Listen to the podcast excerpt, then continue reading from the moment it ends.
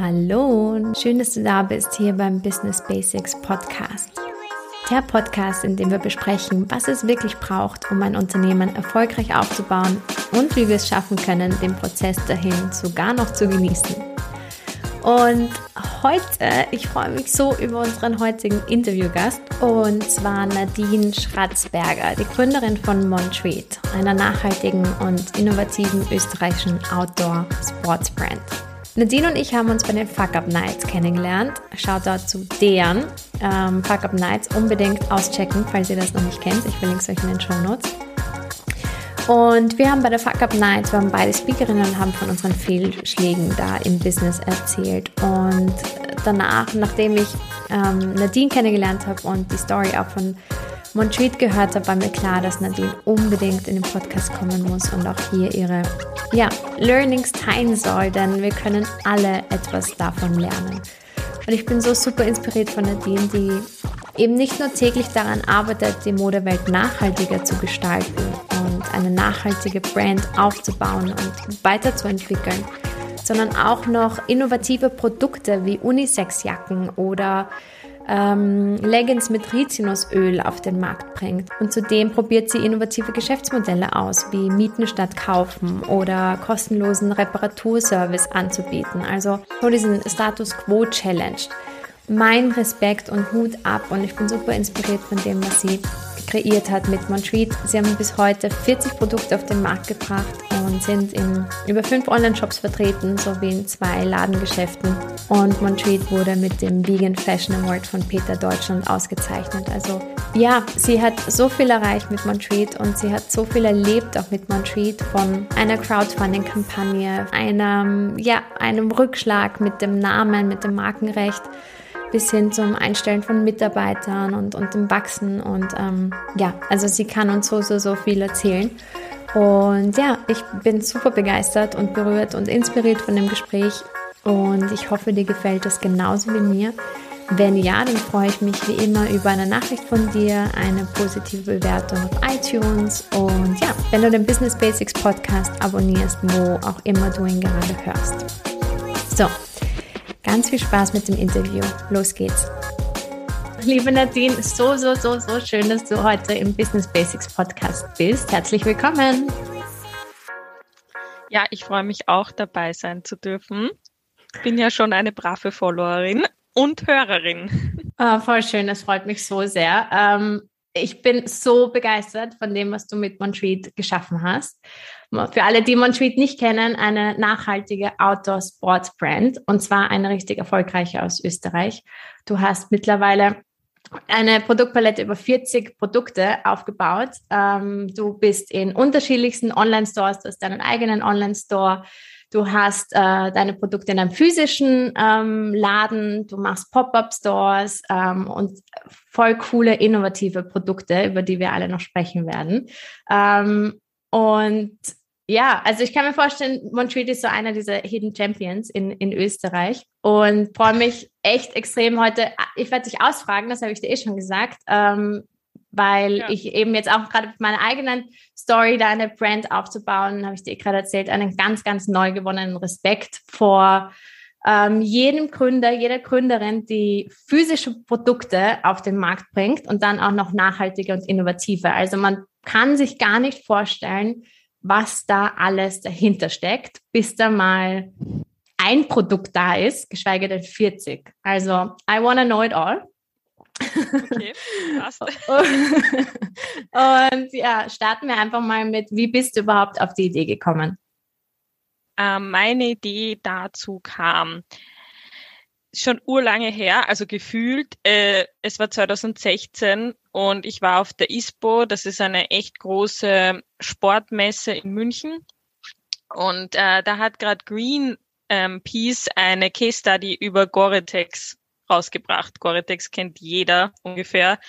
Wenn es darum geht, irgendwas Wasserabweisendes zu bekommen, sagt jeder, ich will eine Gore-Tex-Jacke, ich will eine Gore-Tex-Hose oder whatsoever. Gore-Tex ist keine Marke, sondern nur eine Membran, die dich eben schützt vor Regen und Umwetter. Und ich war urschockiert. Und ich wusste zu diesem Zeitpunkt, ich will irgendwann eine eigene Brand haben. Und dann habe ich mir gedacht, okay, wenn ich das machen will, weil ich war schon voll in diesem Sportsektor, ich war schon Freelancerin für größere Marken und habe schon irgendwie gemerkt, meine Kunden, denen ist es eigentlich relativ egal, wie die Arbeitsbedingungen sind und etc. Beziehungsweise wie schädlich diese äh, Materialien das sind, die wir verwenden. Und dann habe ich mir so gedacht, okay, gut, wenn ich das jetzt echt mache, muss ich da was ändern. Und dann bin ich auf diesen Nachhaltigkeitszug aufgesprungen, weil ich mir dann gedacht habe, okay, bis meine Brand lebt, dauert es noch ein bisschen, weil ich schon wusste, es kommt die mega Recherche auf mich zu. Und wie du schon gesagt hast, also das haben die anderen Leute jetzt gerade noch nicht gehört, aber ähm, mit Händlern in Kontakt zu treten, beziehungsweise überhaupt ein physisches Produkt dann in den Händen zu halten. Das dauert, das ist ein sehr langer Prozess. Und dann gedacht, okay, bis dahin sind wir vielleicht bei 2018, 2019, da war ich sehr realistisch, weil genau so war das dann auch. Und dann habe ich gedacht, ja, dann gibt sicher auch voll die Nachhaltigkeitsbewegungen. Kurz danach kam Fridays for Future. Also ich habe mir dann gedacht, okay, I'm on the right track. Und ja, dann ging's los. Ich habe mir auf diesem Gebiet ur viele, also einfach mein Netzwerk aufgebaut. Ähm, ich muss ehrlich gesagt sagen, mein erstes Netzwerk war in Deutschland, weil ich draufgekommen bin. In Deutschland gibt es mehr Leute, die sich mit dieser Art von Mode beziehungsweise nachhaltiger Mode eher beschäftigen und sich auch äh, weiterentwickelt haben als hier in Österreich. Und ja, Deswegen bin ich echt viel nach Berlin geflogen, was für meinen CO2-Abdruck jetzt echt nicht gut war. Aber ich konnte halt nicht die ganze Zeit jetzt da beginnen, in Berlin zu leben. Das war dann auch irgendwie nicht möglich. Genau. Und 2018 haben wir ein Crowdfunding gestartet mit äh, Jacken, die sortenrein sind und die du eben nachher nochmal recyceln kannst. Also sortenrein bedeutet, dass alles aus recyceltem Polyester ist. Das recycelte Polyester kann man nachher nicht immer recyceln, aber das schon. Und das heißt, wenn der Kunde dann das Teil ausgetragen hat, kann man es dann wieder in so einen Kreislauf bringen. Und das war mir halt immer wichtig, diese Kreislaufwirtschaft so als wichtigen Wert dieser Brand dabei zu haben. Und ja, da haben wir im Dezember 2018 Crowdfunding gemacht auf Kickstarter, was, ich klopfe auf Holz, erfolgreich war. Ich glaube, es war erfolgreich, wir wirst uns sicher gleich erzählen. Aber nochmal ein paar Schritte zurück. Also, wenn du sagst, du hast vorher ja. schon mit Sportbrands gearbeitet als Freelancerin, in welchem Bereich? Ah ja, schau, jetzt habe ich einfach so erzählt. Ähm, Design. Ich habe einfach designt ähm, da kommen halt die Kunden auf einen zu. Es ist ganz oft so, dass große Brands ihre Designer natürlich auf ihren, in ihren Headquarters sitzen haben, aber um ein bisschen so mehr Spritzigkeit in die Kollektion zu bekommen, nehmen sie sich auch Freelancer. Und genau, da habe ich halt dann alles mögliche Ski, Skibekleidung, Tour, Touren, Tracking, alles mögliche, Unterwäsche, Socken, alles designt was halt der Wunsch war, aber halt immer so schon zu der Brand passend und dann halt was in diesem De Designprozess inkludiert ist. Du designst was, das ist schön, kreativ, dann kommen urviel Feedback, Schleifen. Sie hauen dir ungefähr alle Kreativität raus, die es gibt. Ich kann dir das, ich kann das auch so sagen. Das sagt auch jeder. Ähm, genau, dann ist es so ein Teil, wie sie sich das vorstellen. Ähm, und dann berätst du noch mit Farbgebung. Das heißt, ich muss eigentlich immer wissen, was die Trends dann sein werden, wenn sie es auf den Markt bringen. Ähm, dann beratet man auch noch ähm, Material, welches Material sie nehmen sollen. Aber ja, wenn du weißt, dass sie nicht auf Sustainability stehen, dann musst du halt einfach alles anbieten, was es gibt. Und dann fährt man auch noch an, auf Messen mit den Kunden und schaut sich dann auf den Messen nochmal die Materialhersteller an und, und bespricht, was aus was sein soll. Und dann am Ende kommt noch das technische Paket. Ähm, das ist halt, da wird halt noch einmal die Zeichnung des Kleidungsstücks, ich, stellen wir uns jetzt einfach einen Pullover vor und dann wird nochmal ganz genau erklärt, wie der Pullover gewebt wird, wo das Logo hinkommt, wo das eine Etikett ist, wo wir halt immer lesen, wie wir es waschen sollen. Ähm, Genau. Okay. Okay. Das ist meine Arbeit gewesen. Okay, ja, voll cool. Das heißt, du hast diesen ganzen, diesen ganzen Background schon mitgebracht und schon mal durchgemacht, was es bedeutet, ja. so ein ein Produkt ähm, zu designen und herzustellen und was da alles mit, mit hineinfließt und so. Und dann hast du dir irgendwann gedacht, okay, du möchtest es aber besser machen. Oder war schon immer der Wunsch, eine eigene Brand zu machen oder erst nachdem du irgendwie gesehen hast, okay, was es am Markt gibt oder dass du dich nicht kreativ ausleben kannst oder war es halt, du wolltest eine, was war so dieser Spark, der dich halt dann dazu gebracht hat, nicht nur eine eigene Brand zu gründen, sondern so wie Montreat heute ist? Mm, also der Spark war auf jeden Fall Greenpeace. Die haben mich halt so getriggert, dass es, dass es eine, eine dass es ein Modeunternehmen sein soll, das einfach einen Mehrwert gibt und für unsere Zukunft arbeitet und nicht gegen sie, was leider viele Modeunternehmen machen. Und auf der anderen Seite kann ich mich erinnern, ähm, schon länger her, ähm, in der Uni haben sie uns immer so ein bisschen infiltriert, dass wir ein eigenes Modelabel machen sollen. Also unterbewusst hat das schon getriggert in mir, seit ich 20 bin. Ich meine, so alt bin ich jetzt auch wieder noch nicht, aber ähm, in der Modeschule war das schon so. Wenn ich mir jetzt anschaue, alle, die mit mir abgeschlossen haben, äh, da haben ur viele eigene Modelabels. Es ist echt arg. Also ich glaube, irgendwie hatten wir die Lehrer, die das echt so irgendwie immer so gedroppt haben. Aber während der Modeschule habe ich es nicht so gecheckt. Ich habe dann bin halt dann einfach gleich Freelancerin geworden. Ich bin da so reingeschlittert, weil ich habe eigentlich bei vielen so Sportswear Modelabels angefragt. Die haben echt, viele haben gesagt, ja, oh Gott, du bist von der Uni, das ist viel, ähm, du bist viel zu gut ausgebildet, um für uns zu arbeiten. Mm, ich weiß, jetzt wird sich jeder denken, wieso ist sie nicht zu Adidas gegangen? Ähm, da wollte ich nicht hin, weil ich mir gedacht habe, nein, das zahlt mich jetzt nicht unbedingt. Ähm, ich bin dann einfach lustigerweise einfach bei einer Freelancerin gelandet, die einfach so viel Arbeit hatte, dass sie Assistenten brauchte. Und das war dann cool, weil dann habe ich einfach urviel verschiedene Brands gesehen. Ich habe im Monat für sechs verschiedene Brands gearbeitet, aber auch echt coole, also so was man kennt, so Mammut, Ochsner Sport oder Schöffel oder so. Und dann habe ich mir gedacht, das ist super, weil dann lernt man urviel. Man sieht so, wie tickt jeder, wer bestimmt in welchem Unternehmen, was wirklich dann im, im Store hängt, weil das ist nicht immer die gleiche Person, weil jeder hat, also es gibt in jedem Unternehmen andere Hierarchien, obwohl man natürlich nach der Job Description weiß, so ja gut, der Produktmanager checkt das eigentlich alles, so welche Produkte gibt's ja. Aber manche Unternehmen verlassen sich auch voll oft auf die Einkäufer. Also so auf ihre Einkäufer so, die dann wirklich von den Ladenmanagern hören, hey, der Kunde, die haben echt nur immer zu dieser Hose gegriffen und dann sagt er, okay, Leute, wir müssen das nochmal produzieren. Also es ist voll interessant. Mhm, ja. Voll, wenn man sich das selbstständig machen möchte, ähm, einfach auch mal zu schauen, wie kann man schon in dem Bereich arbeiten, bevor man seine eigene Brand ja. startet. Weil es war sicher super, super hilfreich, da all das schon mitzubekommen, zu lernen, die anderen Unternehmen kennenzulernen, wie die es machen, bevor du deine eigene Brand startest. Ja, und ich muss auch sagen, ich bin auch während dieser Zeit draufgekommen, dass ich überhaupt kein 9-to-5-Mensch bin. Obwohl ich es jetzt wieder bin, wenn man eine eigene Brand hat. Aber man ist 24-7, oder? Freiheit. Ja, 24, aber diese gewisse Freiheit zu wissen, hey, ich könnte am Donnerstag auch länger schlafen. Ja. Also, weißt du, was ich meine? Ja, ja, ähm, ja, absolut. Ja, aber deswegen soll man sich jetzt nicht selbstständig machen. Ähm, dass, dass man die ganze Zeit frei hat. Das, ich will das jetzt nicht so. Ich arbeite wirklich 24-7. Ähm, ja, aber es war ganz lustig. Nach dieser Freelancer-Geschichte habe ich mir eingebildet, ich muss jetzt ausbrechen kurz. Ähm, und also eingebildet, ich habe es ja dann eh in irgendeiner gewissen Form gemacht. Ich habe dann noch ein Study Abroad gemacht auf Central St. Martins, weil, ähm, keine Ahnung, vielleicht haben wir Österreicherinnen das etwas im Blut. Ich will jetzt niemanden angreifen, aber irgendwie dieser Titel, diese Titeljagd gibt's ja so, so, ah, ich brauche noch einen Master, ich habe nur einen Bachelor, ich brauche das irgendwie so.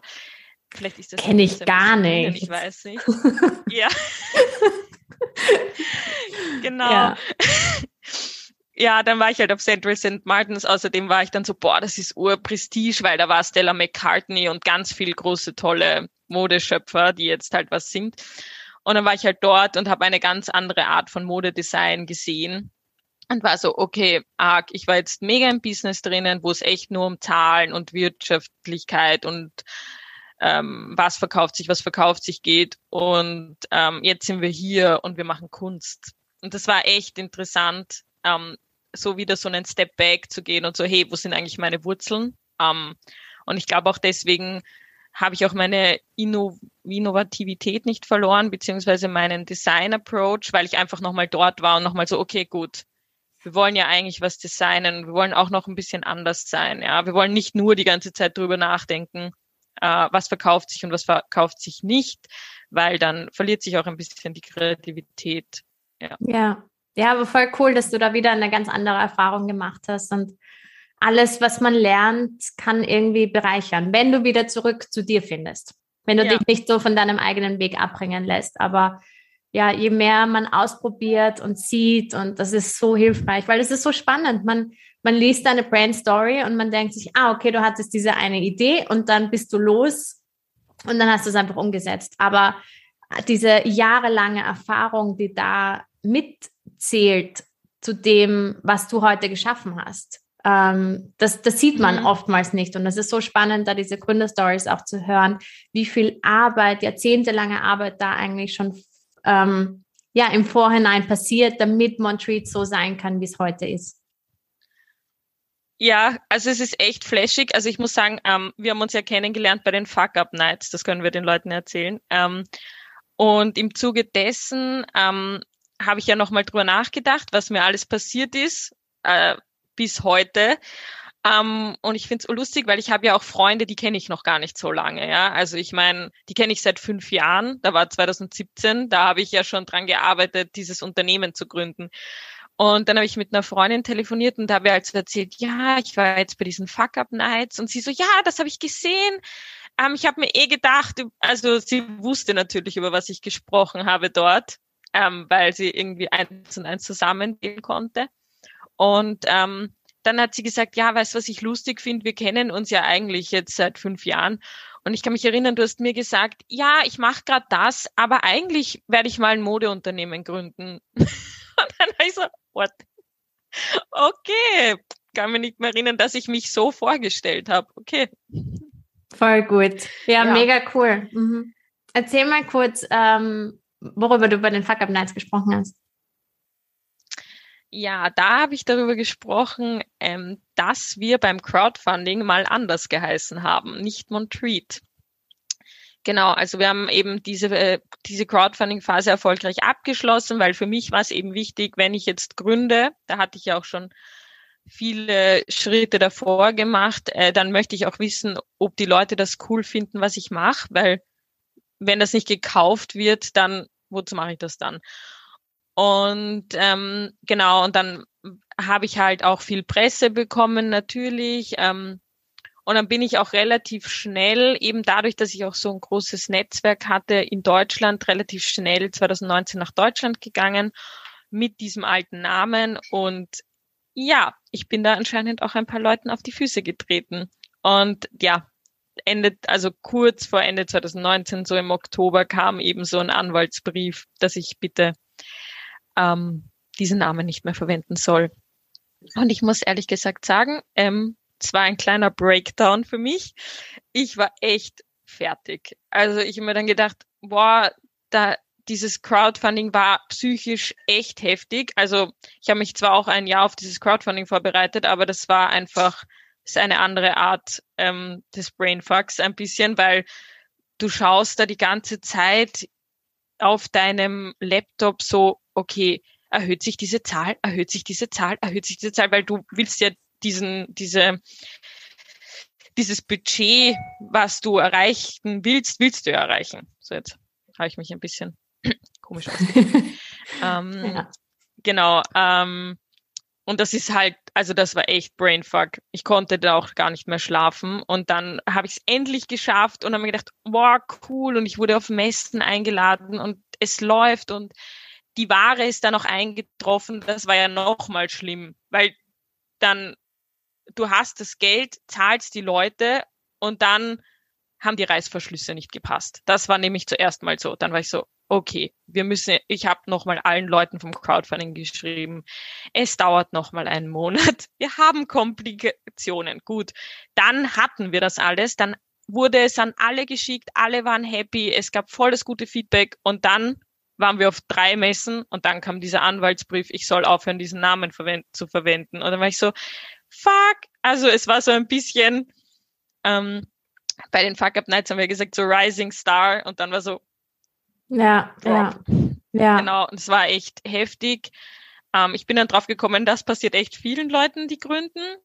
Also das heißt, ähm, ja, das ist auf jeden Fall ein Mega-Learning. Leute, wenn ihr gründet, bitte recherchiert so gut ihr könnt, äh, ob es diesen Namen schon gibt oder beziehungsweise nehmt euch einen Anwalt dafür. Die haben einfach noch mehr Möglichkeiten, das zu recherchieren. Also mehr Möglichkeiten als wir. Das heißt, du hast die, die Marke nicht angemeldet gehabt. Oh ja, hatte ich schon. Deswegen habe ich noch mehr Wirbel und Füße treten ausgelöst. Okay, weil du hast sie angemeldet ja, die war gehabt. Auch angemeldet. Okay. Aber dann hat sie doch nicht gepasst. Also oder dann, dann war es doch. Zu, Nein. Wie kann das sein, dass, dass man, dass man eine Marke anmeldet und zahlt dafür und dann trotzdem sie nicht nutzen darf? Ja, das ist eben das Problem. Also ich äh, erstens, ich habe irrsinnig viel Geld ins Sand gesetzt. Das ist erstens mal klar, weil ich habe diese Marke schon angemeldet und da ähm, gibt's diese Nizza-Klassen beim Patentamt. Nizza-Klassen kann man ganz leicht erklären. Da sagt durch diese Nizza-Klassen sagst du eben ähm, für was deine Marke steht. Zum Beispiel, da, kann, da gibt's Marketing und Werbung oder Merchandise oder Bekleidung. Das sind eigene Nizza-Klassen. Und ähm, pro Nizza-Klasse tut man auch nochmal zahlen. Ich glaube, eine ist gratis oder so. Schon wieder vergessen. Ähm, genau, und wie wir das gemacht haben. Drei, drei sind gratis? Ah, mhm. Ah, super. Ja, also Montreat ist auch nochmal angemeldet, aber jetzt ist alles gut. Mhm. Ähm, nein, äh, ja, ich muss sagen, ich hatte da ziemlich viel Berater damals, weil ich auch in dieser Startup-Szene dann ziemlich schnell war, die mich auch voll gepusht hat. Ähm, und die haben halt alle gemeint, ja, mit den Nizza-Kapseln, Nizza-Kapseln, Nizza-Zahlen, ähm, tun, tun wir uns so abheben, dass wir dieser anderen Marke gar nicht in die Quere gehen, kommen, ja. Und ehrlich gesagt, ich hatte voll das mulmige Gefühl, aber ich dachte halt, na ja, die anderen Leute, die haben, die sind ja viel länger in dieser Branche und haben halt viel mehr ähm, Erfahrung, ja. Da machen wir das eben so, ja. Ähm, ich dachte echt nicht, dass wir solche Probleme bekommen. Also ich war so fertig und dann war ich so, okay, fuck, ähm, wie soll ich denn jetzt bitte heißen, ja? Und dann habe ich eben meinen Anwalt angerufen und er hat dann gesagt, okay, ich soll jetzt nicht, ich soll jetzt nicht gleich die Krise kriegen, ich soll einfach das machen, was die wollen. Ich soll einfach ähm, die, die Homepage auf so, wir kommen bald wieder stellen oder so unter Bearbeitung und soll halt auf Instagram auch gar nichts mehr machen und auf Facebook auch nichts mehr bei Instagram ist es halt echt problematisch, weil du kannst ja nicht mal mehr deine, deine Seite verbergen. Das geht irgendwie nicht. Also damals ging es nicht. Ich weiß nicht, ob es jetzt geht. Ich habe dann sofort einfach diesen Namen geändert. Das geht ja urleicht auf Instagram. Mhm. Und auf Facebook waren wir dann unsichtbar sofort. Und es war dann halt so, okay, puh, mh, mm, ja, was machen wir jetzt? Und das Gute war, dass halt mein Anwalt mit dieser anderen Anwaltsgesellschaft, die mir halt diesen Brief geschickt haben, eh einen voll guten Draht bekommen haben und sowas. Und das Lustige ist, deren Mandantin, Mandantin ist das auch in ihrer Beginnzeit be passiert. Genau das gleiche wie mir. Also wirklich idente Geschichte. Und deswegen wollten die mich ja auch jetzt nicht so fertig machen. Also es war Dank. dann immer so, ja, wir wissen's, ja, wir wissen, sie haben nicht viel Geld und sie haben jetzt auch viel Geld investiert. Ähm, wenn sie einfach das befolgen und wenn sie einfach jetzt nicht mehr unter den Namen tätig sind und einfach ähm, sich umbenennen, äh, dann, dann lassen wir davon ab. Und ich meine, da musste ich eigentlich nur noch äh, den Anwalt so für seine Arbeitsstunden bezahlen, also diesen von aus Deutschland. Und da bin ich echt glimpflich davon gekommen. Also das war echt wenig dann. Ja, Gott sei Dank. Ja, aber ich kann mir vorstellen, dass das, ich meine, du bist, du bist durch all diese Dinge durchgegangen mit der Crowdfunding-Kampagne, durch die ganze Entwicklung und jetzt denkst du, ja, jetzt geht's, jetzt geht's los und jetzt geht's bergauf und dann kommt auf einmal das. Aber so in Retrospektive bist du happy, dass es passiert ist und dass der Name jetzt ein anderer ist? Ja, ja, voll. Ich bin total happy. Also der alte Name, der hat auch viel mehr mit meiner Person zu tun gehabt. Und jetzt habe ich halt einen Namen gefunden, der nicht mehr so viel zu, mit meiner Person zu tun hat. Und dadurch fühle ich mich jetzt auch nicht mehr so angegriffen.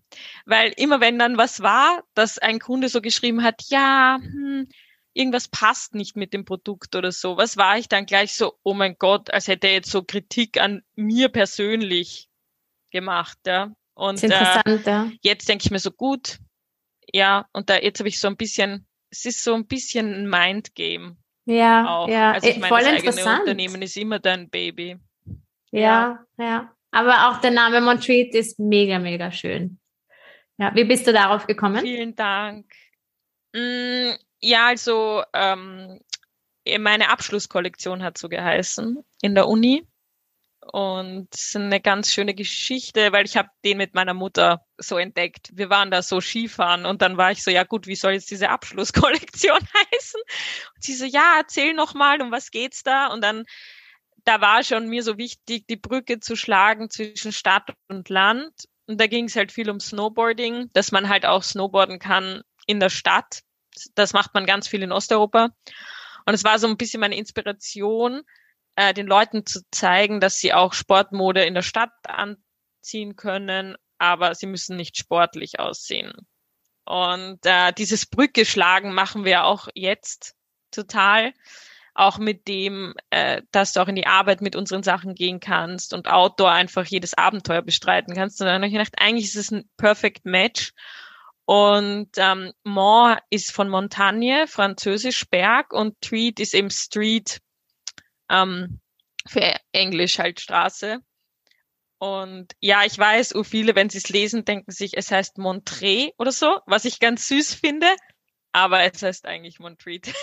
Ja, okay. Ja, das, das ist auch so interessant mit dem Namen, weil jeder das irgendwie doch anders liest. Und du kannst es einfach nicht, man kann es man kann's nicht für alle optimieren. Das ist wirklich so. Und mit dem Namen, und ich finde das so spannend, ähm, dass du einfach diese, diese ganze Story mit dem Namen und wo du da durchgegangen bist und dass du das bei den Fuck Up Nights gesagt hast. Und das hat so einen nachhaltigen Einfluss auf mich gehabt.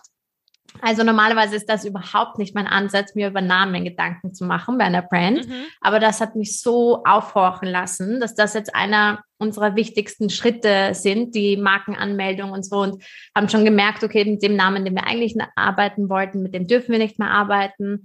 Und jetzt mussten wir da umkonfigurieren und mit ah, okay. dem, ja, genau, und ähm, haben aber eine ganz gute Lösung gefunden und auch mit diesem, mit diesen Nizza-Klassen und also sozusagen, das ist so spannend, dass du da diese Geschichte erzählt hast und ich glaube, das ist ganz wertvoll für die Leute, die das im Podcast hören, da einfach das am, am Radar zu haben und aber auch quasi wie wie sich das entwickelt hat. So, es war total der Setback für dich und der Rückschlag, aber jetzt im Endeffekt bist du happy mit dem, wie der Name jetzt ist. Und ich finde auch der Name, also der Name ist wunderschön.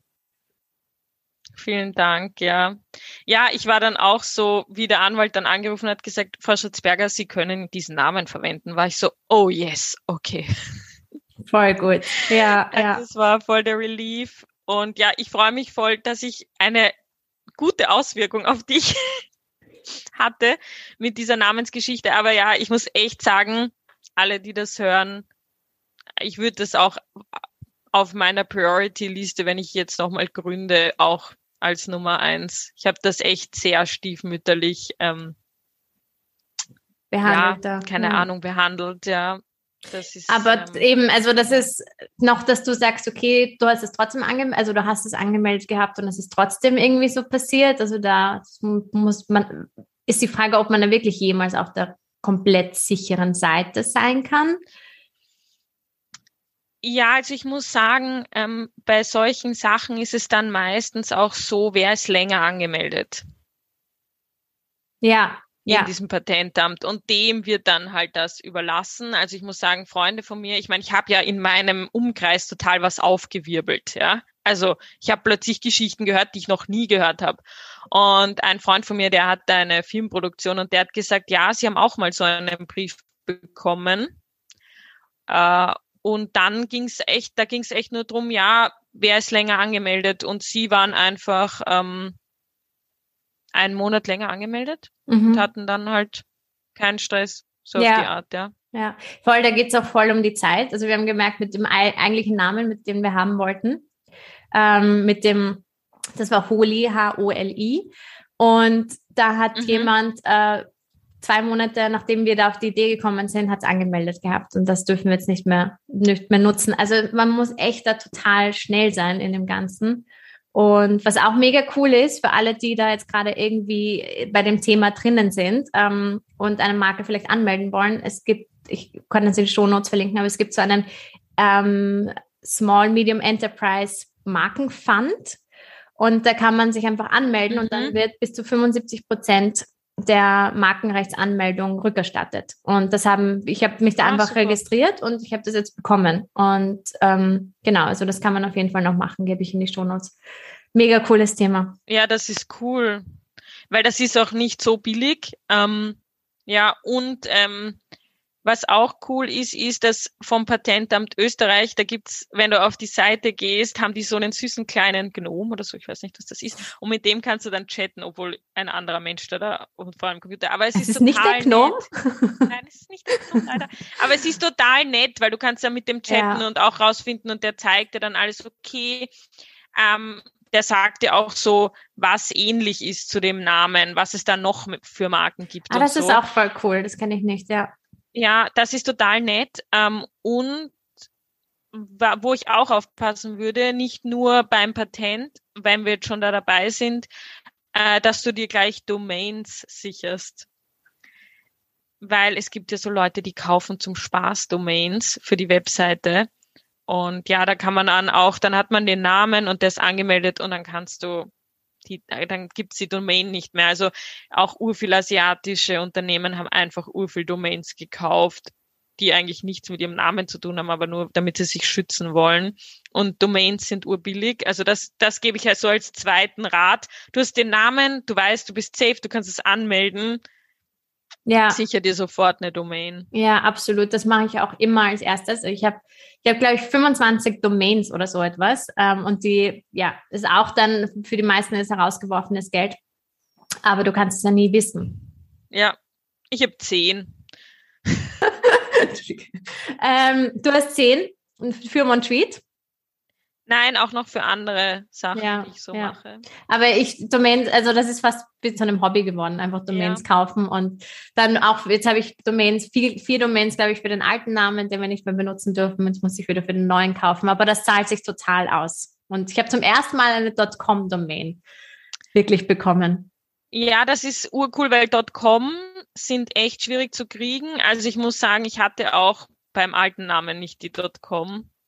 Und ich glaube, ich habe noch also da war ich dann auch voll schockiert, dass diese Dotcoms sind total schwierig und bei Montreat sind wir dran, aber es ist total schwierig. Aber ich finde, das ist jetzt nicht die Priority und Nein, das absolut jetzt auch gar nicht. so schlimm.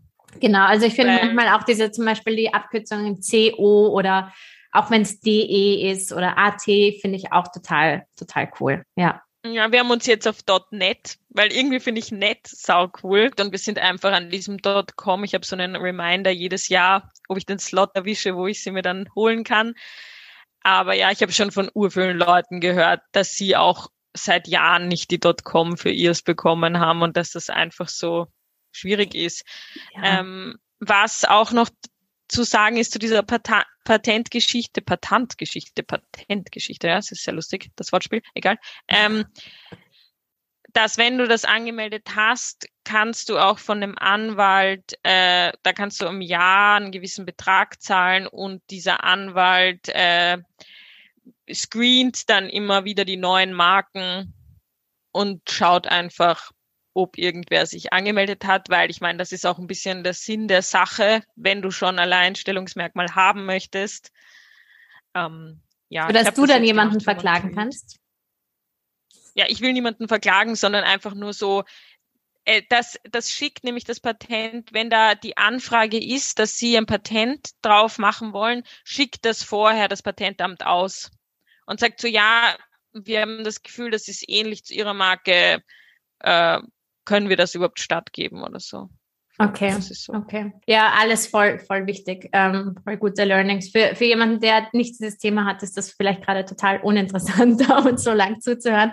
Aber wenn du gerade dabei bist, eine Marke zu gründen oder anzumelden, ist das einfach so, so ein Game Changer und man weiß einfach so viele Dinge nicht. Deswegen war das jetzt ganz wichtig, dass wir darüber gesprochen haben. Und voll. ja, voll, kommen wir zurück zu, zu dieser, auch zu der Crowdfunding-Kampagne, was mich mega, mega interessiert. Und vielleicht auch noch, also wie war das, wie, wie war das, du, du, war, du wusstest, du willst eine eigene Brand gründen, ja? Wie war das, dass du wusstest, mhm. wie hast du die Produkte gefunden oder was hast du gesagt, womit möchtest du starten? Ähm, und wofür war die Crowdfunding und wie viel Funding hast du gebraucht? Ja, also es war so, ich habe mir gedacht, ich will auf jeden Fall nicht mit T-Shirts beginnen, weil damals war diese T dieser T-Shirt-Hype total crazy. Ungefähr jeder T-Shirt gemacht, T-Shirts gemacht. Und dann habe ich mir gedacht, gut, ich sollte vielleicht nur mit einem Produkt beginnen und davon halt Abwandlungen, weil äh, wenn ich jetzt mit urviel beginne, dann erstens wird das ja total teuer und ähm, zweitens weiß ich nicht, kann ich dann auch mich nicht mehr in den Spiegel schauen, weil ich mir dann denke, okay, jetzt habe ich das Ziel so hoch gesetzt, keine Ahnung, ob ich das überhaupt schaffen werde. Äh, wir beginnen jetzt einfach mal mit einem Produkt. Ähm, da habe ich Jacken genommen, weil ich auch dieses Produkt auch ziemlich gut kenne. Ich habe auch total viele Jacken designt. Das heißt, ich hatte auch so das Gefühl, wenn ich da was mache, dann habe ich auch dieses Werteversprechen, kann ich das auch einlösen und ja, läuft. Und dann ging es halt eben los. Ähm, dann haben wir halt irgendwie so ähm, recherchiert, woher bekomme ich die Materialien, ähm, wo lasse ich das überhaupt herstellen, etc. Und dann habe ich halt mal begonnen zu zeichnen, so wie ich das vorher erklärt habe, eben für die Kunden.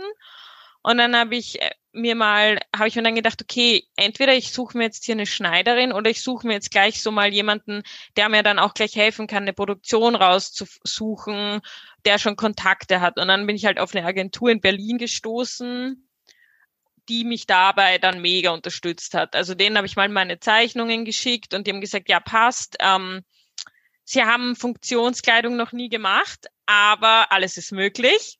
Ich dachte, oh Gott, sie haben das noch nie gemacht, aber gut, egal. Ich habe ja meine Expertise. Und dann haben wir halt einfach mal ganz, ganz einfach begonnen, diese Jacken aus Baumwolle zu nähen, um einfach mal diesen Fit zu bestimmen.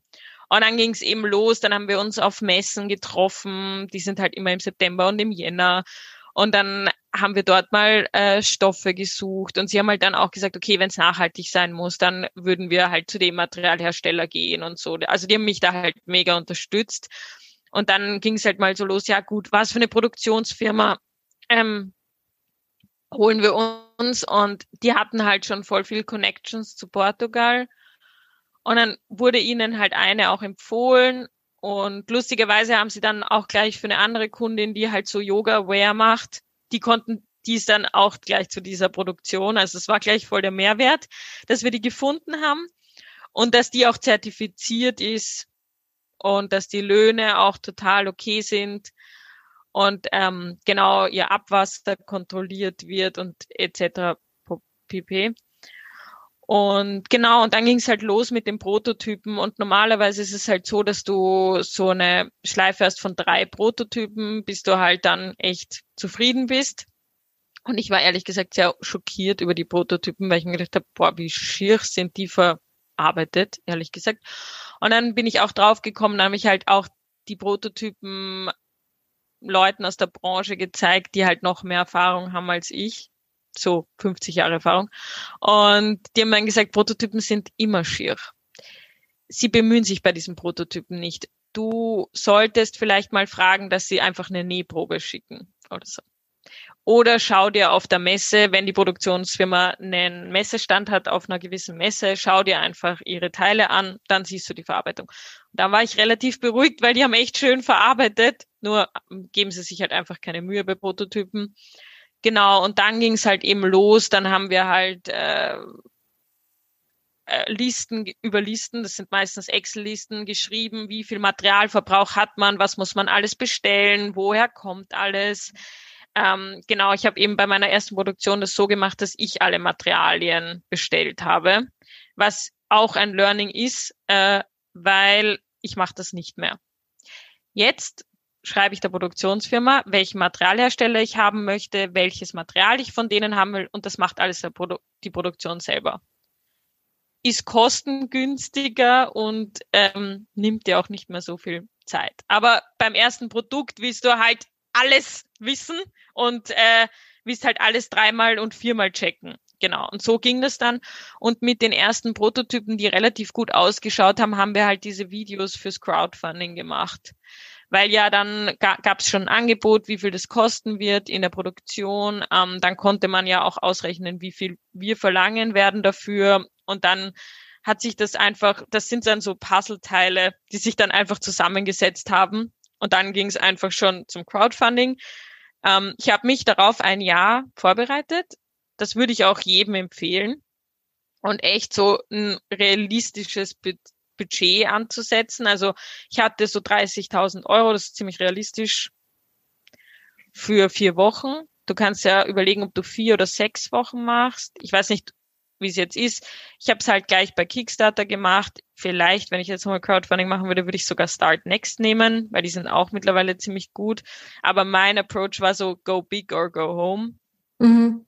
Ja, ja, ja, das kann jeder für sich selbst entscheiden. Ähm, genau, und dann habe ich halt, äh, das hat, hat mir ein Bekannter gesagt, ich soll eine Party machen beim ersten Tag, wenn das, das Crowdfunding startet. Und da habe ich dann gleich eine Party gemacht, weil ähm, du wirst dann auch bei Kickstarter oder überhaupt bei diesen Plattformen weiter oben gerankt, wenn du gleich in der ersten Nacht äh, ziemlich viel Geld machst, ja. Es hat dann auch relativ gut funktioniert. Also gleich in, auf der Party habe ich dann auch sofort einen Computer aufgestellt und eine Bekannte von mir ist neben dem Computer gestanden und äh, hat die Leute betreut und die haben dann auch da gleich eingekauft und so. Und wir hatten dann auch alle Prototypen da und die Leute die Prototypen anschauen und wurden dann auch ausgemessen von jemanden äh, und wurde der, dem wurde dann halt gesagt, okay, also der Prototyp hat die und die Größe, aber nach deinen Maßen solltest du vielleicht eine Größe kleiner oder eine Größe größer nehmen. Genau. Und dadurch, dass halt unsere Teile unisex sind, ist das halt auch dann wieder so was Neues für die Leute, weil die sind, man ist das auch gar nicht so gewohnt, dass die Sachen unisex sind. Keine Ahnung, wir sind alle so drauf getrimmt, wie ich gehe in die Damenabteilung oder auf die, in die Herrenabteilung. Ja, genau. absolut. Genau, also das ist ein mega Tipp. Und danach, also was ich leider nicht gemacht habe, was ich aber jedem raten würde, dass man vielleicht auch noch mal ein eigenes Presseevent für dieses Crowdfunding macht. Das habe ich nicht gemacht. Aber ich hatte das Glück, dass mein Netzwerk so motiviert war, dass das alle Leute erfahren, dass plötzlich total viele Leute drauf gekommen sind, dass sie Journalisten kennen ja, so bin ich auch ins Leporello in Ö1 gekommen. Ich glaube, das ist einfach one of my biggest goals, weil keine Ahnung, Ö1 lief immer in der Früh, wenn ich in die Schule gegangen bin, bei meinen Eltern. Und ich habe dieses Leporello immer gehört und dann war ich so, oh mein Gott, man hört meine Stimme. ja, urcool. Ja. Urcool. Ja. Genau, also so war das dann halt, ähm, genau. Und dann halt einfach, also dann war halt so das Ziel, jede Woche irgendwie eine Pressemitteilung. Jede Woche. Während der Crowdfunding-Kampagne. Aufkreuzen. Mhm. Genau. Voll. Und einfach jedem davon erzählen, auch wenn ich schon voll genervt war von mir selber, dass ich es jedem erzähle. Ich habe dann auch jedes Wochenende bin ich irgendwo aufgekreuzt bei so Pop-ups oder bei irgendwelchen Sportveranstaltungen, hatte dann einen Stand und habe dann tausendmal erklärt, dass die Leute jetzt nicht die Sachen mitnehmen können, aber sie können ja in mich investieren und ja. Ja, genau. cool. Ja. Das war echt viel Arbeit, ja. Das glaube ich. Warst du da alleine? Mm, ja, da war ich noch alleine. Ja, das ist die auch Idee Wahnsinn. kam mit einem, mhm. ja, also die Idee, ganz am Anfang kam die Idee mit einem Freund von mir, aber da bin ich dann drauf gekommen, dass er nicht so mitzieht. Ja, weil du brauchst halt einfach viel Geduld. Ja, Durchhaltevermögen, ja, ja. Mhm, äh, genau, und da bin ich dann einfach, habe ich alles allein gemacht, halt Family und Friends. Mhm. Ja, aber das ist auch, ähm, ja, also das ist auch ein Wahnsinn, sich da alleine einfach zu den Events hinzustellen sich da bei der Party hinzustellen und sagen, hey Leute, investiert in mich. Also das, das erfordert auch so viel Mut und, und Courage und sicher auch Selbstüberwindung, da sich hinzustellen und zu positionieren. Also das finde ich ja großartig. Vielen Dank. Aber ja, ich habe, glaube ich, da überhaupt nicht drüber nachgedacht. Ich habe mir nur gedacht, ich mache das jetzt, ich mache das jetzt. Ich mache das oh, cool. jetzt. Ja, ja, super. Ja, darfst du wahrscheinlich auch gar nicht äh, darüber nachdenken, ähm, sondern du, einfach wahrscheinlich hast du die Mission da im Kopf gehabt und einfach, ich möchte das, ich möchte das in die Welt bringen und das ist einfach dazu notwendig. Und ja, das macht wahrscheinlich auch den großen Unterschied aus. Voll cool. Und wie hast du dich vorbereitet ein Jahr auf die Crowdfunding-Kampagne? Ich war, also ich habe mal so Leute getroffen, die sich sehr viel mit Crowdfunding beschäftigen. Und halt da mir so äh, Tipps und Tricks geholt. Und genau, und dann habe ich halt ganz viel auf dieser Kickstarter-Seite verbracht. Dann habe ich auch nochmal so geschaut, okay, ähm, wer in Österreich macht noch Crowdfunding? Wer in der Mode-Section macht Crowdfunding? Wie bauen die das auf? Ähm, dann habe ich, glaube ich, monatelang damit verbracht, äh, mir zu überlegen, was die Leute eigentlich bekommen für ihr Geld. Weil es ist so, man sagt so, es sollten zehn, zehn verschiedene Dinge sein, die die Leute für ihr Geld kriegen. Und dann waren halt so gut vier Teile sind schon mal die echten Produkte von der Marke und was mache ich jetzt mit den sechs restlichen? Genau, solche Sachen. Dann nochmal so das Budget evaluiert. Dann auch so Teile, okay, wie stelle ich, stelle ich alles vor? Wie erkläre ich das alles, was wir dann eigentlich machen? Ähm, wie soll überhaupt diese Seite aussehen? Ähm, was für Videos sollen wir machen? Dann hatte ich auch noch so einen Typen, der mich ähm, mit Ads unterstützt hat. Der hat dann auch mir den Tipp gegeben, dass wir vielleicht vorher ein paar E-Mail-Adressen sammeln über so eine Landingpage, dass man halt auch irgendwie andere Leute mit ins Boot holt und denen dann so schreibt, hey, unser Crowdfunding hat jetzt gestartet, investiere jetzt, so auf die Art. Ähm, genau, äh, oder was für Ads schalten wir während der Crowdfunding-Kampagne? All diese Dinge. Genau, so und dann war es halt auch gleich im nächsten Step, okay, äh, sobald die Crowdfunding-Kampagne zu Ende ist, brauchen wir eine Webseite. Und ich habe schon bevor das Crowdfunding überhaupt begonnen hat, habe ich schon begonnen, an der Webseite zu basteln, weil ich ja dann wusste, am 19. Dezember, kurz vor Weihnachten, ist es zu Ende. Dann habe ich gerade noch Zeit, diese Weihnachtsferien zu überbrücken, aber im Jänner sollte es irgendwie eine Webseite geben. Und dann war ich so, okay, da müssen wir echt früh damit beginnen, weil so eine Webseite programmiert sich ja auch nicht über Nacht so, ja. Also ich meine, das machen Leute, aber. Ja, ja, absolut. Genau, und dann ging es gleich los, okay, beim Crowdfunding, da ist alles über Kickstarter geregelt, wie man zahlt, mit was man zahlt. Äh, da war ich dann plötzlich so, okay, neue Welt. Es, man muss wenn man eine Webseite hat, braucht man einen Zahlungsanbieter, weil die Leute wollen ja auch irgendwie zahlen dann, wenn sie das Produkt haben wollen, ja, so Sachen. Oder wie mache ich das mit der Logistik? Äh, genau, das kam dann auch alles so, okay, wenn die jetzt alle bestellen beim Crowdfunding, wie kommen die Sachen dann überhaupt zu ihnen nach Hause? Genau, also das war dann echt einiges. Boah, da sind so ja. viele Dinge, die da dranhängen, einfach. Und vor allem, wenn du da als, als quasi Einzelunternehmerin da noch all diese Probleme lösen muss. also das ist absolut Superheroes für mich, die, die das so hinbekommen.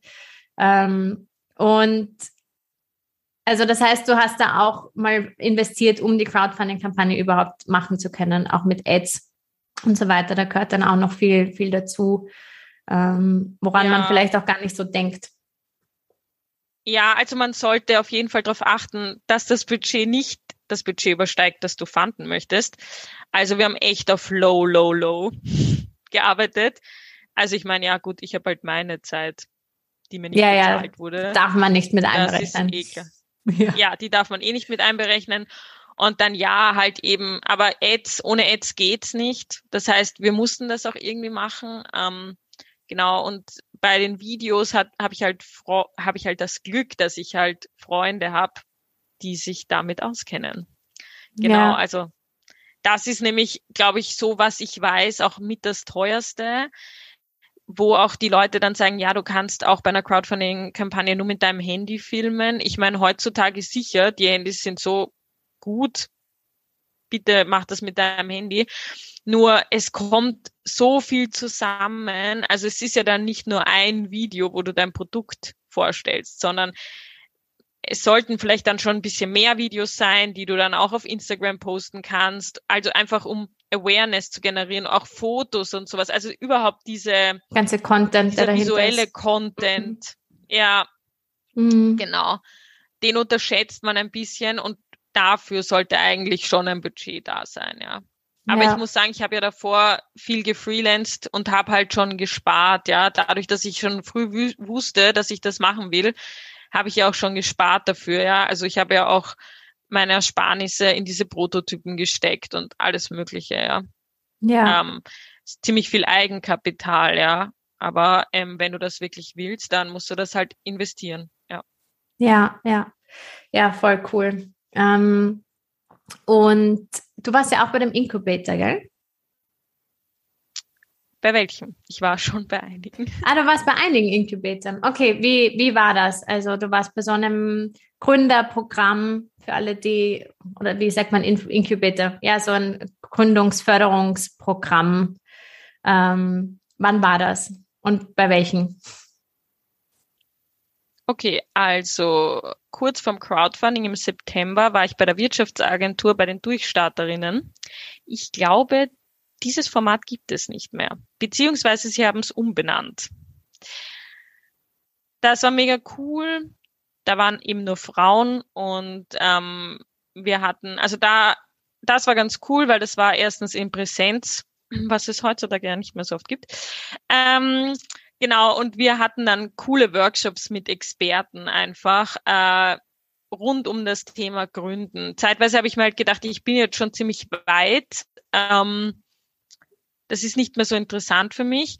Aber es war echt cool. Also wir hatten also Finance-Workshops, ähm, alles, was man halt so vergibt, vergisst, so Einnahmen, Ausgabenrechnung und so diese Geschichten, Steuer, was du ja auch zahlen musst, etc. pp. Ähm, dann gab es auch noch einen Rechtsworkshop und dann gab es aber auch noch so coole, die mir halt besser gefallen. Also ich meine, natürlich, ich habe Unternehmen und so, ich beschäftige mich mit all diesen Themen, aber dann gab es halt diese kreativen Workshops wie wie gestalte ich eine Marketingstrategie, äh, was ist eine Marketingkampagne, was ist der Unterschied zu PR, Public Relations, dann überhaupt, äh, was sind Markenwerte, was ist die Mission der Marke, was ist deine Geschichte, was ist überhaupt das Branding, genau. Und das ging so ein halbes Jahr. Es war auch eigentlich ganz cool, weil ich meine, die Wirtschaftsagentur hat, also für alle, die es nicht kennen, die haben echt ein großes Netzwerk. Die machen auch ganz viel verschiedene Incubator, Startup-Programme. Da kann man auch, die haben auch so gratis Workshops. Die machen sie, glaube ich, in Aspern, wo du echt nochmal so zu einzelnen Themen eine Stunde gratis Input bekommst, wie eben Einnahmen, Ausgabenrechnung oder Urheberrecht. Da war ich echt auch in voll viel von diesen Workshops, weil das ist echt super, was sie da anbieten. Ähm, genau, und sie haben uns halt auch zu coolen Events gebracht. Das war halt dann auch nett. Äh, wir waren dann auch in so coolen Diskussionsrunden, wo einfach interessante Leute von Investoren, Mentoren, ähm, Wirtschaftsexperten, Startup-Experten diskutiert haben. Und da durften wir halt eben dabei sein, immer in so einem kleinen privaten Rahmen. Also das war echt cool äh, weil ich ja sonst nie von diesen Dingen gehört hätte. Genau, also das war ein Startup-Programm. Ich bin dann echt, ich muss ehrlich gesagt sagen, ich finde diese Programme ziemlich cool, weil du lernst echt immer viele Leute kennen und du lernst auch dauernd was, ja. Und diese unternehmerische Welt, also es ist eine never-ending Story meiner Meinung nach und du kannst eigentlich dich jeden Tag weiterentwickeln, ja.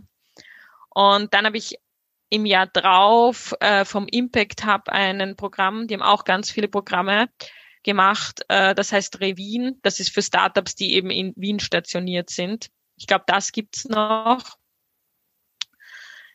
Und da ging es halt ziemlich viel um Umwelt und die Klimakrise und all diese Dinge, wo ich mich noch besser aufgehoben gefühlt habe, weil ich ja auch ein Impact-Unternehmen bin. Genau, und es war halt total interessant, ähm, wie so andere Impact-Startups agieren und ihr Branding machen. Ähm, da haben wir auch ganz viel gelernt. Da hatten wir auch einen Impulsvortrag von Magda. Ich weiß nicht, ob alle Magda kennen. Das ähm, ist diese, dieser Online-Shop, ja, wo man ja. von Bauern in Österreich einkaufen kann. Genau, ähm, die Theresa Imre hat uns da echt so einen Vortrag gegeben, was war mega interessant.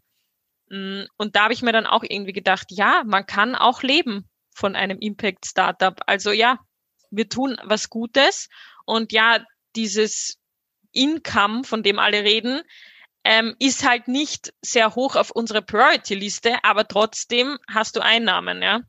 Weil ja, bei so einem Umwelt-Startup geht's halt mehr darum, was für unsere Zukunft zu tun und ja, ja, ja. Aber ja. oh ja, erzähl weiter. Sorry. Nein, ähm, das, das war's schon. Also ich war in dem Programm und dann war ich vom Impact Hub auch noch in so einem Fashion-Programm. Ähm, und mit der Wirtschaftsagentur war ich auch in Berlin, um diese Startup-Szene dort kennenzulernen. Also ich habe es vielleicht leicht übertrieben mit diesen Programmen, aber alle, die sich dafür interessieren, du kannst auch dorthin gehen, oh, nur mit einer Idee zu so ein, also dafür sind ja diese Impact Incubator Programme da, dass du nur mit einem mit einer Idee hingehst. Ja, du musst noch nicht so ein vorgefertigtes Geschäftsmodell haben. Ja. Aber man lernt einfach total viel und man lernt auch Leute kennen, die mir heute auch noch immer helfen, wenn ich Fragen habe. Also diese Experten, die sind einfach Gold wert, ja. Ja, ja. Ja, also das, das, ich habe mir da auch schon viel angeschaut und das würde ich auf jeden Fall auch andenken für, für die, für die Brand jetzt, für Holy. Ähm, einfach weil du auch eben auch diese, äh, diese Beratungen und diese Expertenworkshops, das ist einfach so viel wert, weil das einfach auch, wie dieses Markenrechtsthema, das sind so viele Dinge, an die du gar nicht denkst, weil das ist halt dieser uncoole Stuff, der da irgendwie ähm, einfach auch getan werden muss, die ganzen rechtlichen Geschichten, Urheberrecht, Finanzen, Steuern und so weiter. Ähm, und da einfach ja, das auch mit am, am Bildschirm zu haben. Also mega, mega cool. Und dann der Netzwerkfaktor. Also das ist auch ähm, nicht zu unterschätzen natürlich. Und ja, wie du sagst, sicher ein sehr cooles Learning, da sich umzuschauen und ähm, einfach zu schauen, welche Inkubator gibt's gerade im Moment. Ja, also ich habe halt welche gemacht, wo man, ähm, wo man am Ende kein Geld bekommt. Es gibt auch Incubator, wo man am Ende nochmal pitchen kann und Geld bekommt ich meine, in Berlin war das schon so, dass man am Ende nach seinem Pitch Geld gewinnen konnte. da gibt's auch so Incubator. Aber mein Approach war halt mehr, ich will da was lernen und ich will mein Netzwerk erweitern. Ähm, ja. Ja, voll cool. Und ähm, wie sieht die Struktur von Montreat jetzt aus? Also wie, was hat sich getan seitdem? Und weil du auch schon angesprochen hast, dieses, man kann auch davon leben, ist das jetzt so bei dir so, dass du, dass du wirklich vollkommen davon, davon leben kannst? Und ja, was hat sich getan seitdem? Ähm, es hat sich einiges getan und ich glaube, mein biggest step war letztes Jahr. Ich würde sagen, letztes Jahr 2021 war so unser erstes Jahr, wo wir echt gute Einnahmen hatten, auch verkauft haben und einfach gelebt haben. Ähm, ich habe auch seit 2021 eine Mitarbeiterin, die 30 Stunden für mich arbeitet und wir haben auch jetzt ein eigenes Büro. Das heißt, das sind so meine biggest steps. Ähm, davon leben muss ich jetzt ehrlich sagen, kann ich noch immer nicht ganz. Ähm, aber es kann eine Person davon leben und das ist meine Mitarbeiterin und davon, darüber bin ich sehr stolz. Und ohne sie wären wir jetzt nicht da, wo wir sind, ja. Also man sieht das auch in den Zahlen, äh, dass wir einfach fast doppelt so viel Einnahmen hatten wie in 2020 und dann ist man echt so geschockt, dass man sieht, okay, gut, ähm, wenn man zu zweit ist, schafft man einfach am Tag viel mehr, als wenn man alleine ist. Und ich habe es echt lang genug allein gemacht. Und es ist total okay, dass man monatlich jemanden ein Gehalt zahlt. Ja. ja. Und ja, ich sag von mir selber, ich bin so eine kleine Lebenskünstlerin. Am Ende des Monats ist immer Geld irgendwie auf meinem Konto, keine Ahnung wie, aber also keine Ahnung, sich immer aus. Jetzt total deppert an. Ja, ja, es geht sich immer es aus. Sich Manchmal weiß man nicht wie, aber ja. es geht sich immer aus. Ja, und ähm, ja, mein wichtigstes Konto ist mein Geschäftskonto. Mhm. Das ist schon Priority Nummer eins. Ähm, ich wollte jetzt nicht so viel über Geld reden, aber das ist voll okay. Ich finde das so wichtig. ja. Also das ist, reden wir darüber, weil das ist, glaube ich, total wichtig da auch und vor allem, ja. das ist so ein interessanter Aspekt, dass du zuerst ähm, dass, dass du sagst, okay, du kannst noch nicht hundertprozentig davon leben, aber deine Mitarbeiterin. Und dass du sozusagen de, das Einkommen deiner Mitarbeiterin über dein eigenes stellst, weil du einfach gesehen hast, dass zu zweit einfach viel mehr passieren kann. Ähm, auch mega, mega spannend, ja.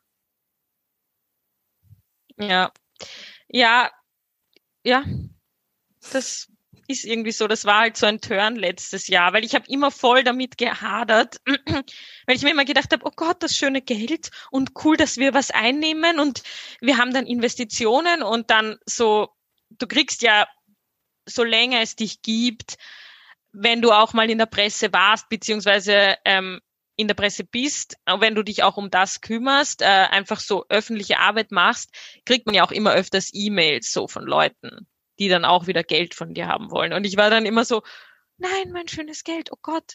Aber du musst halt auch investieren, ja. Das bleibt dir halt einfach nicht übrig, ja. Und du dann kriegst, weißt du, okay, du kriegst E-Mails von Leuten, die, die Geld von dir haben wollen. Nein, das wird so urblöd gesagt, aber zum Beispiel dann schreibt eine PR-Agentur, naja, eine PR-Agentur, ja, voll cooles, ähm, voll coole Brands, es wäre urcool, wenn wir dich auch dabei hatten in, hätten in unserem Portfolio, ja. Und dann hast du halt einen Call mit denen und dann sagen sie, ja, wir schicken dir ein Angebot und ja, wir wissen eh, ihr seid noch kein großes Unternehmen. Dann kriegst du dieses Angebot und jede Zahl ist eine vierstellige Zahl. Und du denkst dir so, hey Leute, ähm, eh cool, was ihr macht, ja, aber dann mache ich eine Zeit lang nochmal meine PR alleine. Mhm. Weil es hat anscheinend auch gut jetzt funktioniert. Und zu wissen, dass wir ein kleines Unternehmen sind, ähm, hat sie anscheinend nicht daran gehindert, uns ein utopisches Angebot zu schicken. Und das ist halt so, oh Gott, die Leute wollen Geld von mir, so auf die Art halt. Mhm. Ja. ja. Es hört sich immer so arg an. Ich liebe es, in Superlativen zu sprechen. Ähm, ja, und dann war halt so der Next Step, okay, passt, ich brauche jetzt eine gescheite Mitarbeiterin. Wir hatten äh, 2020 hatte ich so geringfügige Praktikantinnen, die eben auch noch auf der Uni waren, Marketing studiert haben und mich unterstützen wollten. Und da habe ich schon gemerkt, es geht was weiter, aber ich brauche einfach jemanden, der 30 Stunden die Woche da ist und auch mitarbeitet. Und ja, da haben wir echt voll den langen Prozess. Wir haben zwei Monate jemanden gesucht. Um, ähm, und ich habe echt auch mir viel Unterstützung geholt, die richtigen Menschen zu finden. Ja.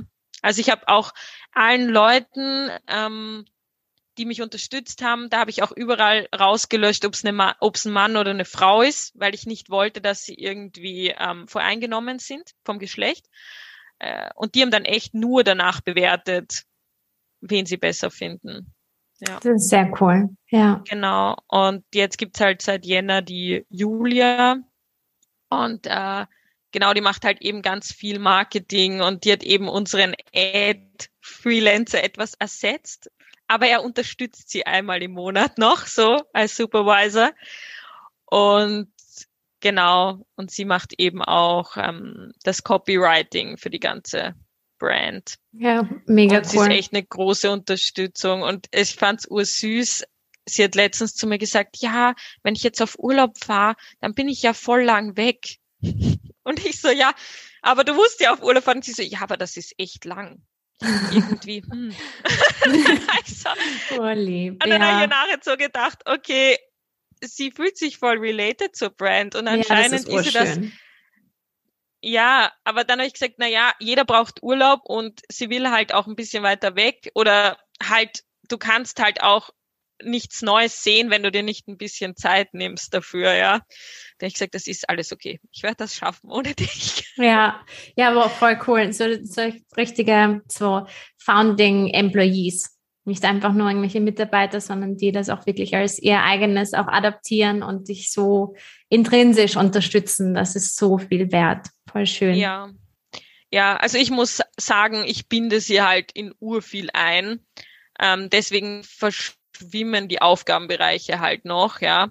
Ähm, ja, daran arbeiten wir aber tagtäglich, dass jeder halt weiß, was er zu tun hat. Und das ist ja auch so, aber ich glaube halt einfach ganz am Anfang muss man halt einfach überall anpacken. Und ich ja. mache einfach alles. Ich verpacke ja auch die Bestellungen, wenn die kommen. Also ich meine, ich weiß nicht, wie, sie, wie man sich das vorstellt, aber als Gründerin muss man einfach alles machen. That's harsh truth. Um, real talk. Ja, absolut. Das, glaube ich, merkt man relativ schnell einfach, dass da niemand kommt und sagt, ich mache das für dich und ich nehme dir das ab und sondern man muss die Dinge selber machen. Ja. Was auch voll cool ist. Irgendwo. Ja. Ja. Ich finde es schön, das alles zu sehen, weil ich komme einfach aus dieser Design-Perspektive, ähm, das andere Ende von Verkauf. Und ja, ich musste das halt auch alles lernen. Aber es ist einfach total schön und ich kann mir jetzt auch gar nichts anderes mehr vorstellen. Und wenn wir einen Pop-up machen, bin, bin ich die Erste, die sagt, ah ja, ich mache jeden Tag, wenn ihr wollt. ähm, hm. Wo halt die Julia sagt, na, ich glaube, wir werden uns abwechseln. Aber äh, ja. ja, voll schön. Es, ja. ja. Es gibt auch schöne Seiten und ja, ähm, das mit dem Geld verdienen, da arbeiten wir einfach jeden Tag täglich daran. Ja, das war jetzt eine Wortwiederholung, ich weiß. ähm, aber das wird auch kommen und äh, ja, Step by Step und dann geht es schon. Ja, aber eben, euch gibt es ja erst drei Jahre. Also das ist, das muss man auch mal sagen, dass das auch gerade erst, ein, also drei Jahre ist nichts. Bei all dem, bei diesem Prozess, was du erzählt hast, bis das überhaupt mal so war. Also das, das ist, ähm, ja, glaube ich, auch gehört auch zur Normalität und ist auch gut, wenn man das anspricht, dass es halt einfach so ist, dass du nicht gleichzeitig gleich davon leben kannst wahrscheinlich. Und du hast ja auch eine 30 Stunden angestellt. Also jeder weiß, dass das einfach extrem viel Geld kostet, ähm, jemanden anzustellen. Ja, meine Liebe, du hast so viel erzählt jetzt. Ähm, du hast so viel mit uns geteilt. Das finde ich so schön. Und ähm, für mich sind auch noch äh, einige Dinge noch klarer geworden und auch für meine, für meine eigene Story jetzt mit der, mit der Holy Brand ähm, hat mir das total geholfen. Und jetzt noch so, wenn du jetzt noch mal neu starten würdest oder in Retrospektive, was waren deine drei wichtigsten Learnings auf dem Weg zum One-Tweet? Okay, also wir hatten es schon. Der Name ist äh, One Big Thing. Ähm, und dann gleich äh, sich gleich besser aufzustellen, was eben Recht und Steuerberatung und alles Mögliche ist. Mit Steuer war ich eh gut aufgestellt, aber überhaupt so dieses Netzwerk, was diese Wirtschaftlichkeit beziehungsweise Verträge und sowas einfach noch stabiler dazustehen, gleich am Anfang. Ähm, und was ich auch anders machen würde, ist äh, mehr selbst zu machen und mich nicht gleich äh, auf so eine Agentur einzulassen, die mir hilft, die Produktionsfirmen zu finden, was zwar cool war, aber ich habe mir einfach nicht zugetraut, dass ich selber kann, weil ich war ja schon in der Szene. Aber ich habe mir halt gedacht, ja, ich bin so jung und die nehmen mich nicht ernst. Also mehr so, also mehr Selbstbewusstsein einfach, dass man das kann. Das würde ich jedem sagen, weil wenn du schon diese Entscheidung triffst, selbstständig zu werden, ein Unternehmen führen zu wollen, dann hast du doch schon alles, ja, und dann brauchst du dich nicht so selbst unterdrücken, ja, ähm, auf jeden Fall. Und ein viertes Learning ist, ähm, diese Work-Life-Balance echt ernst zu nehmen. Das ist nicht nur ein Trendwort, sondern man sollte das echt tun. Und ich habe jetzt eine Morgenroutine, ich habe eine Tagesroutine und ich habe eine Abendroutine und ich habe auch ein Wochenende. Und in den ersten zwei Jahren von diesem Unternehmen hatte ich das alles nicht. Und ich muss ehrlich gesagt sagen, das war eine meiner schlechtesten Ideen. Mhm. Ja. Mhm. Musstest du dich jetzt wirklich ähm, überwinden und zwingen, da diese, diese Routinen für dich ähm, zu finden und auch durchzuziehen? Mm, Corona made me do it. Mhm. Es ist, es ist einfach so erster Lockdown und ich war so, okay, was machen wir jetzt? Die Würfel sind neu gefallen. Mhm. Und dann bin ich einfach drauf gekommen, ähm, um dieses Zuhause zu sitzen irgendwie netter zu gestalten, muss ich jetzt irgendwas machen. Und ja, ähm, es war keine große Überwindung, muss ich sagen, aber ich habe einfach alles mehr realisiert und ich habe mehr zu mir gefunden und habe auch Bücher gelesen. Ich lese immer noch Bücher darüber. Es ist mega interessant. Äh, man kann, also das ist eine andere Form. Man könnte urviel Bücher über diese Work-Life-Balance lesen, aber ich glaube, da wird man dann nie fertig. Aber ähm, ich finde einfach zufrieden sein, was man für sich findet. Und wenn man äh, gründet und alles ist so neu und man glaubt, man muss auf jedem Kirtag tanzen, ähm, vergisst man das leider. Ich, ich musste ein bisschen an dich denken, Lisa. Ja, wieso? Was du bei den Fuck-Up-Nights erzählt mhm. hast. Ja, dass mhm. man halt so ein bisschen das drumherum vergisst, ja. Mhm. Und ja, ich muss sagen, dieser erste Lockdown hat echt voll geholfen. Ähm, und eben jeder, der gründet, vergesst einfach nicht auf eure Freunde vergesst einfach nicht, dass ihr auch noch ein Leben habt. Und ich meine, im Endeffekt, da muss man auf Holz klopfen, äh, wir leben in einem echt tollen System. Ja? Also wenn ihr alle aus Österreich oder Deutschland oder der Schweiz kommt, beziehungsweise aus Europa, äh, dieses System fängt einen auf. Und das darf man irgendwie nicht vergessen, finde ich. Ähm, Mhm. Natürlich, wir müssen alle selbst auf uns schauen und im Endeffekt ist jeder für sich selbst zuständig. Aber ja, es gibt immer noch ein System dahinter. Ja, ja, absolut, absolut. Also ähm, auch diese, diese Existenzängste, die man manchmal hat, so als Selbstständiger, als Unternehmerin, ähm, vollkommen legitim, verstehe ich total, aber sich immer auch wieder drauf zu besinnen, es, es wird einem gut gehen, so oder so. Auch im Worst Case, ähm, es wird okay sein und es geht sich alles aus. Ja. Voll, es geht sich alles aus und ähm, es klingt jetzt so, als wäre bei mir alles so happy, peppy. ähm, aber ich muss sagen, vor unserem Call hatte ich auch kurz einen kleinen Breakdown. Aber der Tag ist noch jung. Ähm, und heute Abend werde ich sicher anders darauf blicken, ja. Ähm, und das ist halt so, und ich habe auch manchmal das Gefühl, also meine Mutter ist Psychiaterin und deswegen vergleiche ich das ziemlich oft alles mit so psychischen Krankheiten. Mhm. Das hört sich jetzt ein bisschen organ, aber ähm, es ist so himmelhoch jauchzend, zu Tode betrübt, ja. Und das ist leider dieses selbstständigen Leben ziemlich oft. Und ich muss ehrlich gesagt sagen, dadurch, dass ich meine Routinen habe, wenn ich dann in der Früh aufwach und dann lese ich blöderweise eine E-Mail, die ich eigentlich lieber erst nach meiner Routine hätte lesen sollen.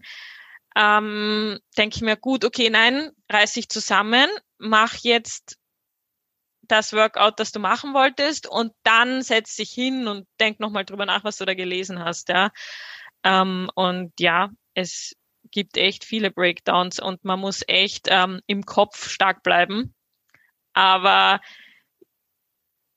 ich würde ehrlich gesagt das nicht eintauschen, was ich jetzt habe. Ich bin voll happy, dass ich dieses Unternehmen gegründet habe und es gründen konnte. Ich bin total dankbar, dass das möglich war. Und ich kann mir irgendwie auch kein anderes Leben mehr vorstellen. Ähm, ja, ich hoffe, es geht einfach so weiter und werde auch daran arbeiten. Ja, und ähm, wenn mich jetzt jemand fragen würde, soll ich gründen, würde ich sofort sagen, ja, das ist das Coolste, was man machen kann. Ja, aber ich verstehe auch alle Leute, die sich bewerben und für ein großes Unternehmen arbeiten möchten. Das ist total legitim. Ja, voll. Ich meine, wir brauchen beides, ganz, ganz dringend. Wir brauchen unbedingt beides. Und danke, dass du so ehrlich bist und das auch teilst. Und ich sehe das genauso. Also ich möchte mein Leben auch nicht mehr anders haben, ähm, als selbstständig zu sein und, und ähm, unterschiedlichste Projekte und Unternehmen aufzubauen. Aber es ist, und deswegen vielen, vielen Dank, dass du da so ehrlich bist. Es ist nicht einfach. Also in keinster Art und Weise.